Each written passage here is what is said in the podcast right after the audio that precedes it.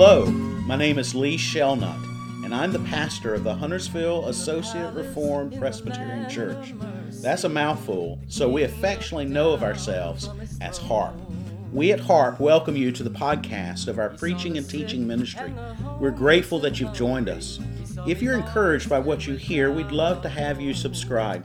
We believe in the power of God's Word, and we love sharing the glorious good news of the Lord Jesus Christ as we preach and teach through the pages of Holy Scripture. So join us now as we open up God's Word. This is the invitation.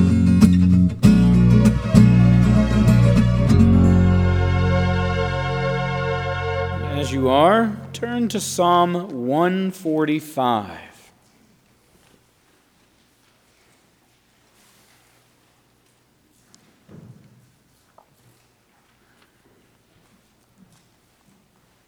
Psalm 145.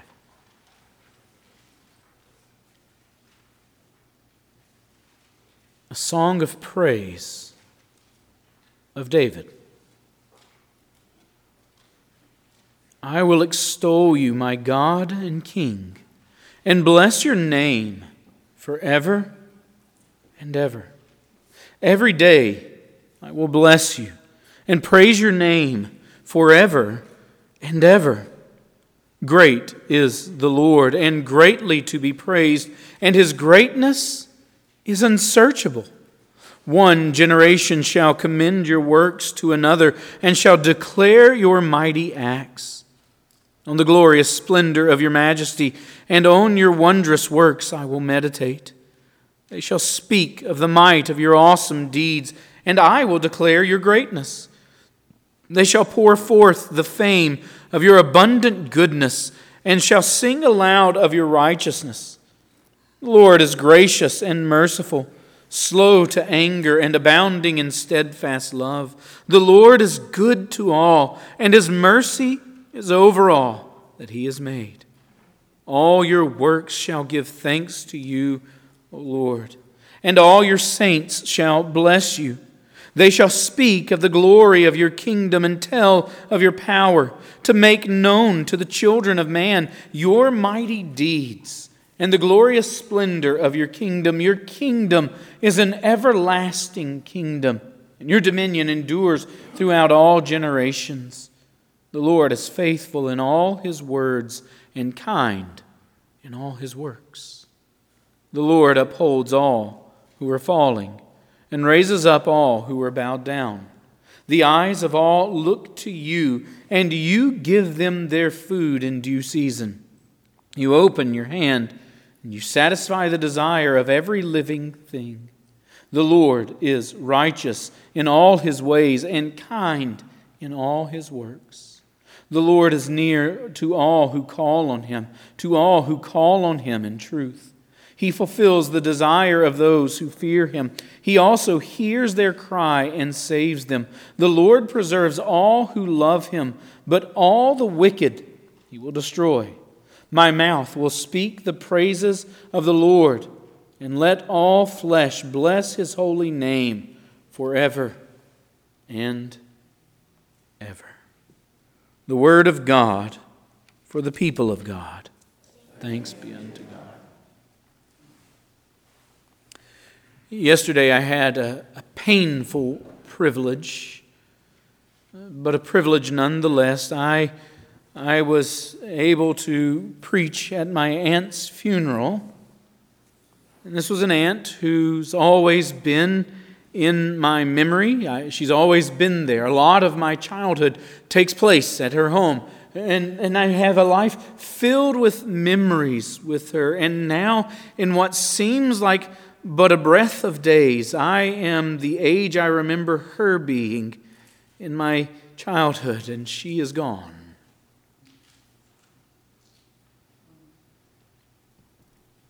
She's no longer on this side of the veil.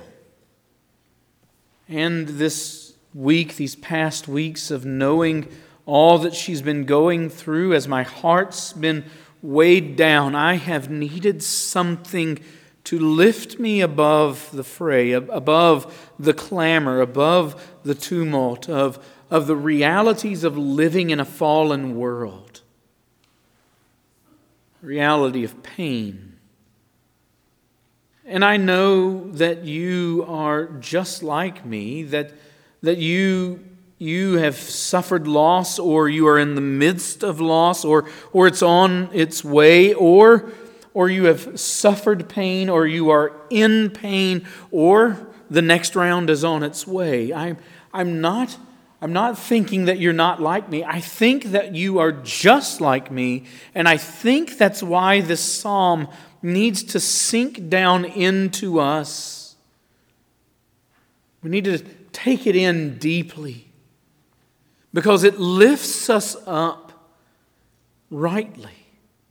And it sets our eyes where they need to be so that we we are those not bogged down in the tumult, but we are those who, like David, well, we go on by faith. This psalm is a full expression of faith. And that's where praise, right praise, begins.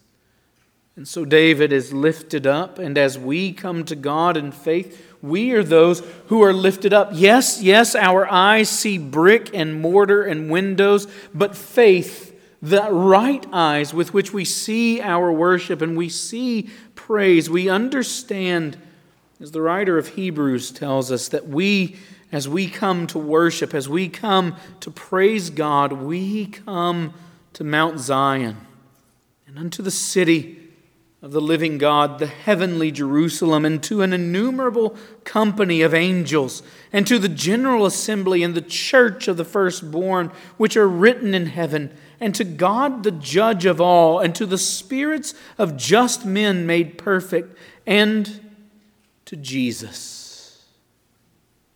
Today, as you come to worship, as you come to praise, though you don't see it with your eyes, by faith, this is where you come to.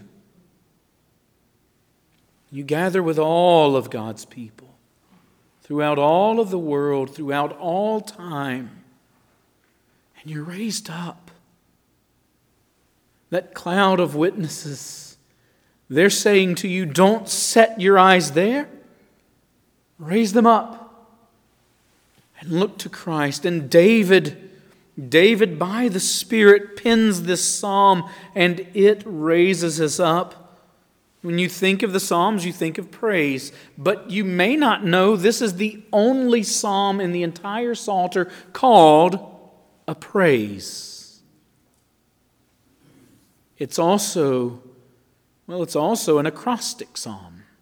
It sets out with every verse except one eh, because it doesn't fit in the pattern that he sets out. It's seven verses. You get three groups of seven, and if you toss in the 22nd letter of the Hebrew alphabet, you break that pattern. But all of them, except for one, are here.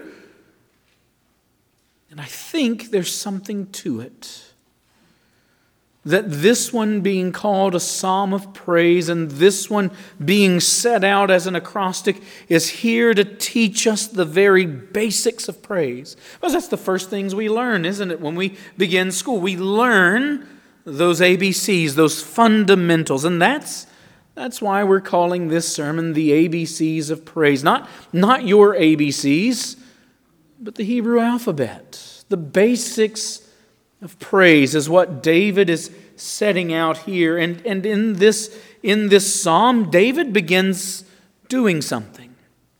He starts a section. He begins here saying, I will extol you, I will praise. And then, if you go to the very next psalm, Psalm 146, Psalm 147, Psalm 148, Psalm 149, Psalm 150, David is calling on each of us to join him in that praise. And the basics of praise, then, the, the ABCs, if you will, of praise, are that it causes us to be lifted up as we, as we consider and we determine to praise, as we consider the matter of praise and the aim of praise, it causes us to be lifted up but we draw on others and they are lifted up. And that's the picture that we will get. We will take up this psalm as it teaches us the, the ABCs of praise to God by setting before us the determination, the matter, and aim of praise. Those will be our three points the determination of praise, the matter of praise, and then the aim of praise. And if you're disappointed that they're not ABCs, I'll give you some A's, B's, and C's. The assertion of praise, the body of praise, and the chief end of praise, if you need A, B, C. But they're really spelling out the, mat- uh, the determination to, the matter of, and the aim of praise. So, what's the determination to praise? You, you get it there and throughout the entire psalm, really, but, but you get it in verses 1 and 2, really. And then again in verse 21 I will extol you, my God and King, and bless your name forever and ever. Every day I will bless you and praise your name forever and ever. And then verse 21 My mouth will speak the praises of the Lord, and let all flesh bless his holy name forever and ever. And here you get it. You get that determination of praise. And you need to note, first of all, that this determination is not, not sheer grit, it's faith. It is a determination that is made only by faith. David, David isn't grinning and bearing it. He is saying that he understands that God is the greatest good, and so he, by faith, will praise him. How do I know that it's a matter of faith? How do I know it's a matter of belief? Well, look at how long David says he's going to praise. I will bless your name forever and ever. Every day I will bless you. We can understand that one. If, if this is all there is, we can say, Every day I will bless you. But, but that's not what he says. And praise your name forever and ever. In verse 21, forever and ever. How is it that David is determining to praise God? Well, it's only by faith. Because it's only by faith that he understands that he's going to live beyond the last close of eyelids. Beyond that last, as the hymn says, that cord of death that will be snapped. He understands that this is not all there is. Unbelievers can speak, but they can't speak really of praising God forever. They can't really, they, they often give thanks. They say we ought to be people of gratitude, but they have nothing or no one to whom they ought to give gratitude or for what they ought to show gratitude. No, David understands that this is more there's more to life than what he sees with his eyes. And so he determines that he's going to praise God throughout all of his life. And you understand, don't you, that the course of David's life is marked, it's set out by these verses. Otherwise, how can you explain the Psalter? Right? A, a book filled with praise to God, a book about one longing to, for God and reaching out for Him. And the frame of his life is summed up by this so much so that God calls him a man after his own heart. Even though, when I say David, you you jump to something else more than likely. You think about his sin. But by the grace of God, that sin is done away with so that the course of his life is marked instead by praise. And so, David, David is a man who has determined that his life is going to be marked by praise. How, how do you make such a determination?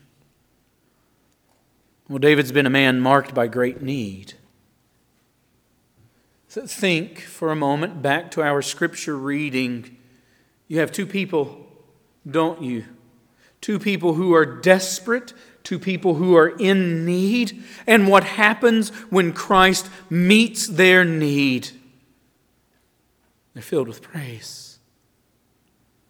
They're filled with praise.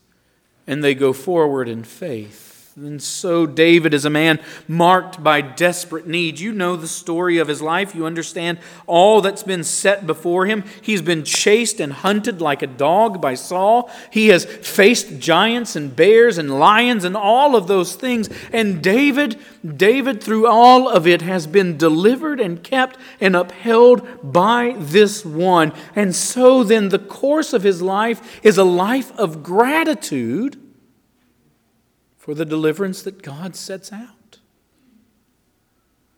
I will bless your name forever.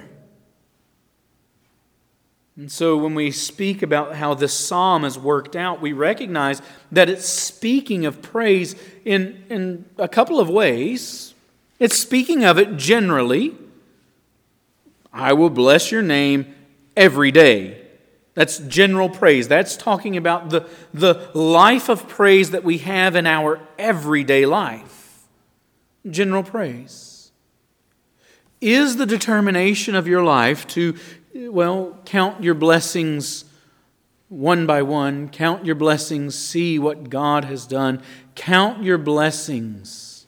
You, you know that song? It's usually many blessings, but I was shortening it. But you know the song? Is your life determined by understanding your need and then by faith going forward in praise? Understanding that what you see with your eyes is only part of what God is doing and that He would raise you up. And so that's the general determination that our course of life ought to be determined by praise. And this will come back around when we look at the aim of praise but general, and then particular praise. We ought to be people who give God thanks for particular works. General, particular praise that we think of His blessings in our life. You woke up, you're here, you're still here even now. You, you get it. There are particular blessings that He gives to us. And then, not only individually, but corporately. This is your highest worship and praise to God. That's what Psalm 100 is going to tell you. That gathering, that coming into his courts with praise as his people is your highest praise. It's the height. And so many times in our lives, we want to know what we can do for God, what it is that He wants us to do, when what we ought to do is simply to resolve to praise Him individually and corporately. And out of that will flow a life of greater gratitude and greater understanding of blessing. Because here's the reality of it all you are always worshiping something. You are either worshiping and serving the creature or worshiping and serving the Creator. And David is at pains to tell you and to tell me that we need, with intentionality, to be people who praise the Lord. We ought to be people who intentionally do it because you don't drift into holiness, D.A. Carson would say. You intentionally pursue it, just like in your life, in those moments of deep despair you must intentionally turn your eyes to Jesus and cry out to him. And just like with Jairus and with that woman, he's there. And he reaches out and he puts his hand on you, or he comes with you, or he heals you. And so we must be about it intentionally, or we will unintentionally, well, be idolaters. You know the famous saying that Calvin makes. We all quote it. It's been put on t shirts and bumper stickers and so on. But, but it's really getting at the heart of the matter is that, well, the heart is a perpetual factory of idols. And if we're not intentionally about praising God in faith, we will unintentionally be praising something else. And so we see David's determination of praise, that he is going to praise the Creator. He's going to praise this God, which brings us to our second point. What is the matter of our praise, or the body, the fullness of our praise? Well, it's, it's a couple of things it's God Himself and His works. We praise God Himself for Himself, and we praise Him for His works. How do I know that we begin with praising God for who He is in Himself? David does. I will extol you, my God and King.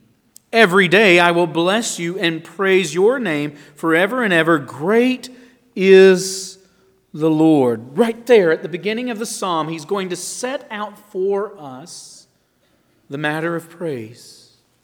What's our praise to be directed to and toward and from?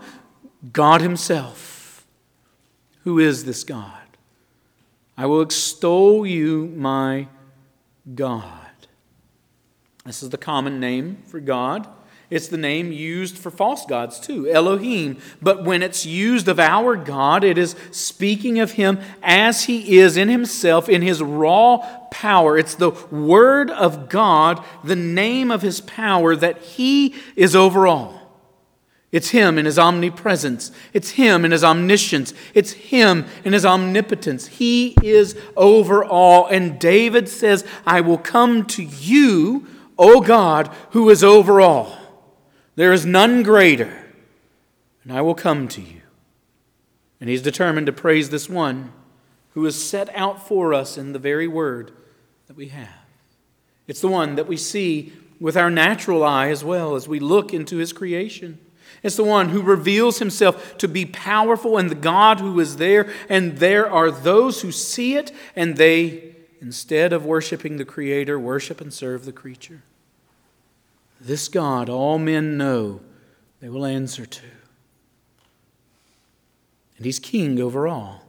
That's the next thing David says. So you turn this, this beautiful picture. It's like a diamond who God is. He says he is over all. He's the sovereign, omnipotent one, but he is king.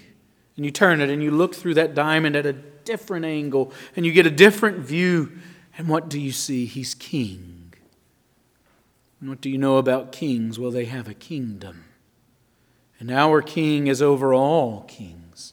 And his kingdom, as he's going to say in verse 11 and 12 and 13, is over all kingdoms. It has a glorious splendor. It is an everlasting kingdom. David's kingdom itself would be divided and torn just after his death.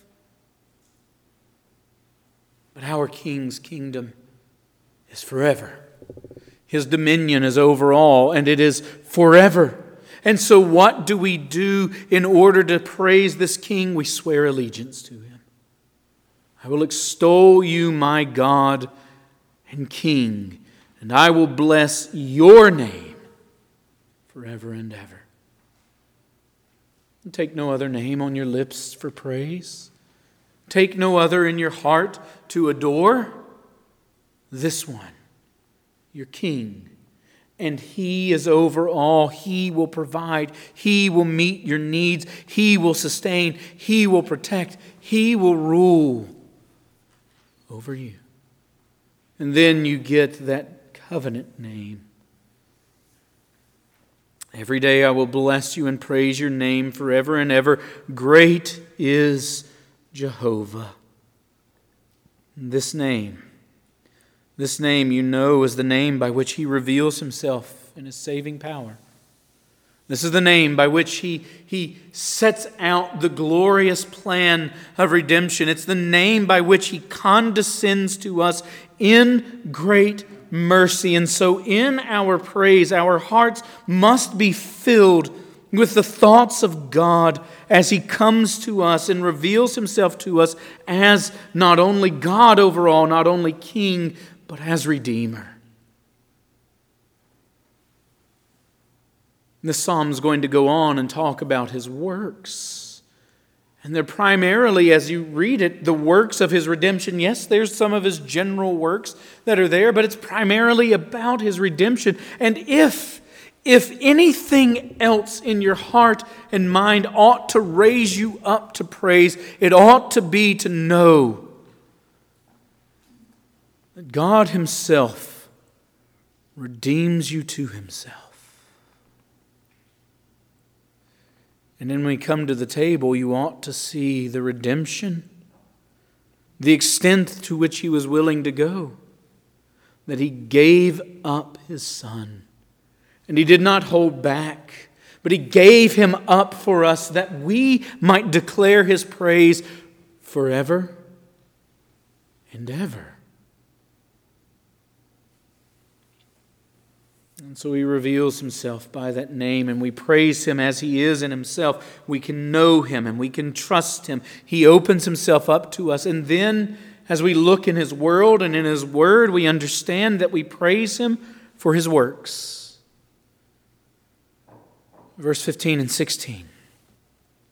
This is all the world looking to him. All of the world. The eyes of all look to you, and you give them their food in due season. You open your hand and you satisfy the desire of every living thing. His general works, all things come from him, and he sustains all of his creation. Jesus would say it this way, wouldn't he? He says he makes the sun to shine on the righteous and the unrighteous. He makes the rain to fall on the righteous and the unrighteous. He gives good things to all. And he does so in a glorious way.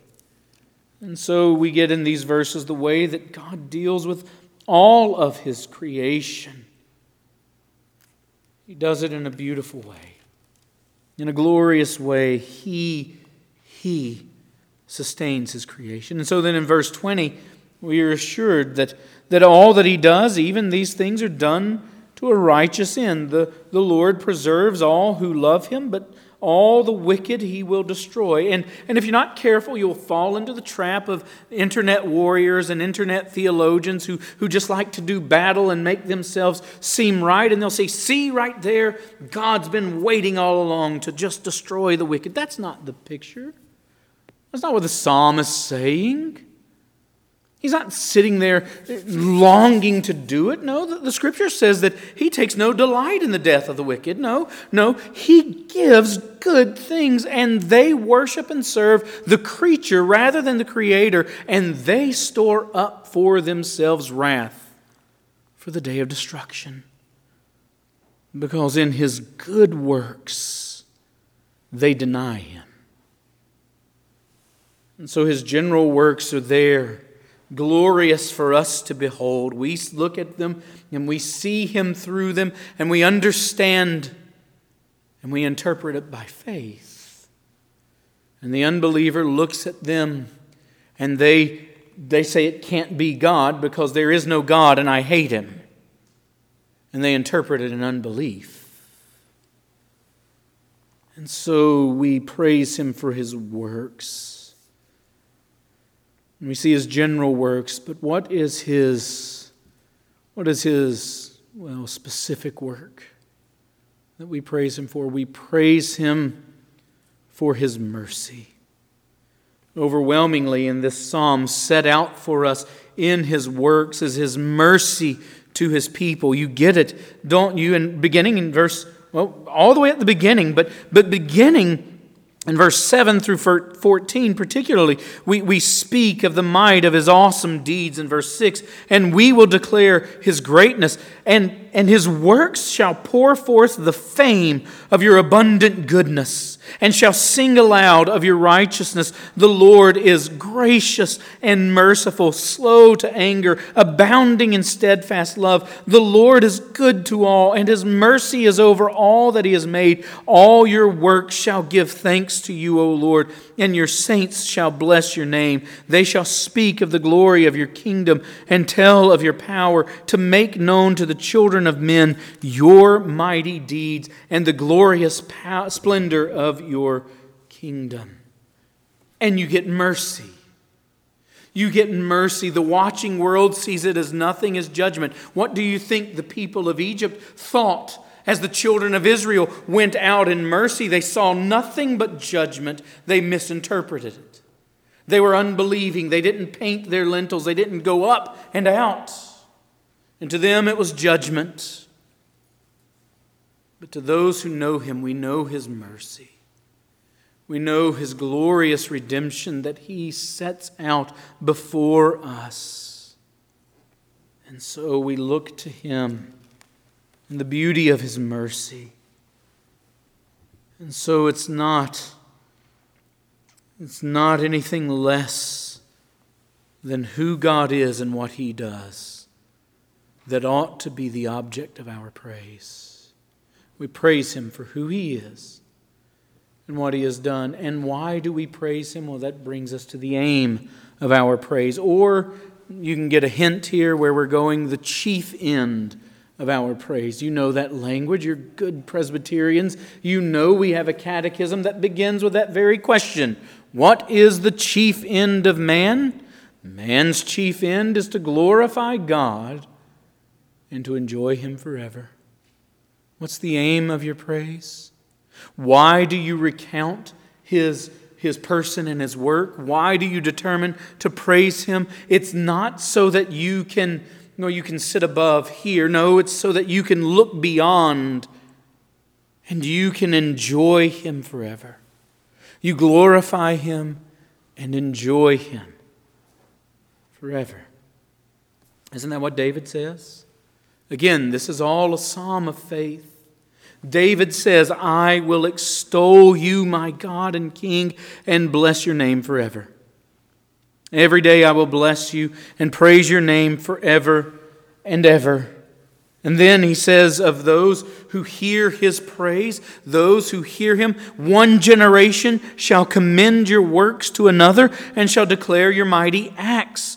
On the glorious splendor of your majesty and your wondrous works I will meditate. They shall speak with the might of your awesome deeds and declare your greatness. They shall pour forth the fame of your abundant goodness. Do you get the picture?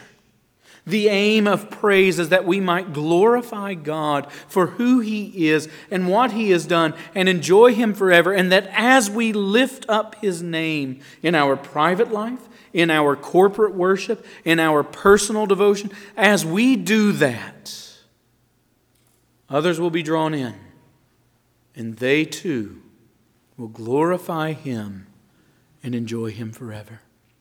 Because the aim of praise is that others will praise. Because the reality is that those who do not praise Him now, who do not bend their knee to Him now, who do not long for Him now, they will have His glory upon them, not in them. And they will bend the knee unwillingly at the last day. And so the aim of our praise is that we might draw near to Him and love Him more that others will see our praise and they will draw near to Him and love Him more. We don't come to worship for what we can get out of it. No, we come to worship that we might draw near to Him and love Him more. And in so doing, we see what we get out of it. We see even more greatly the blessings that He pours out, the grace that He pours out, the mercy that He sets upon us. And so, what are the ABCs of praise that this psalm teaches us? Well, it teaches us to determine to praise Him. It teaches us to praise Him for who He is and what He has done. And it teaches us to long for His glory in our own life and in the life of others. Let's go to Him in prayer.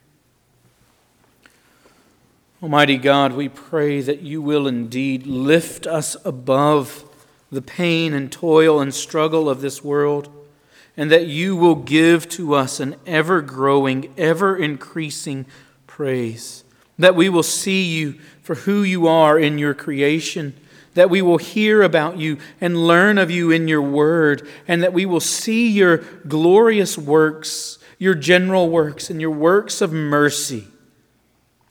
And we will be changed, and we will praise you.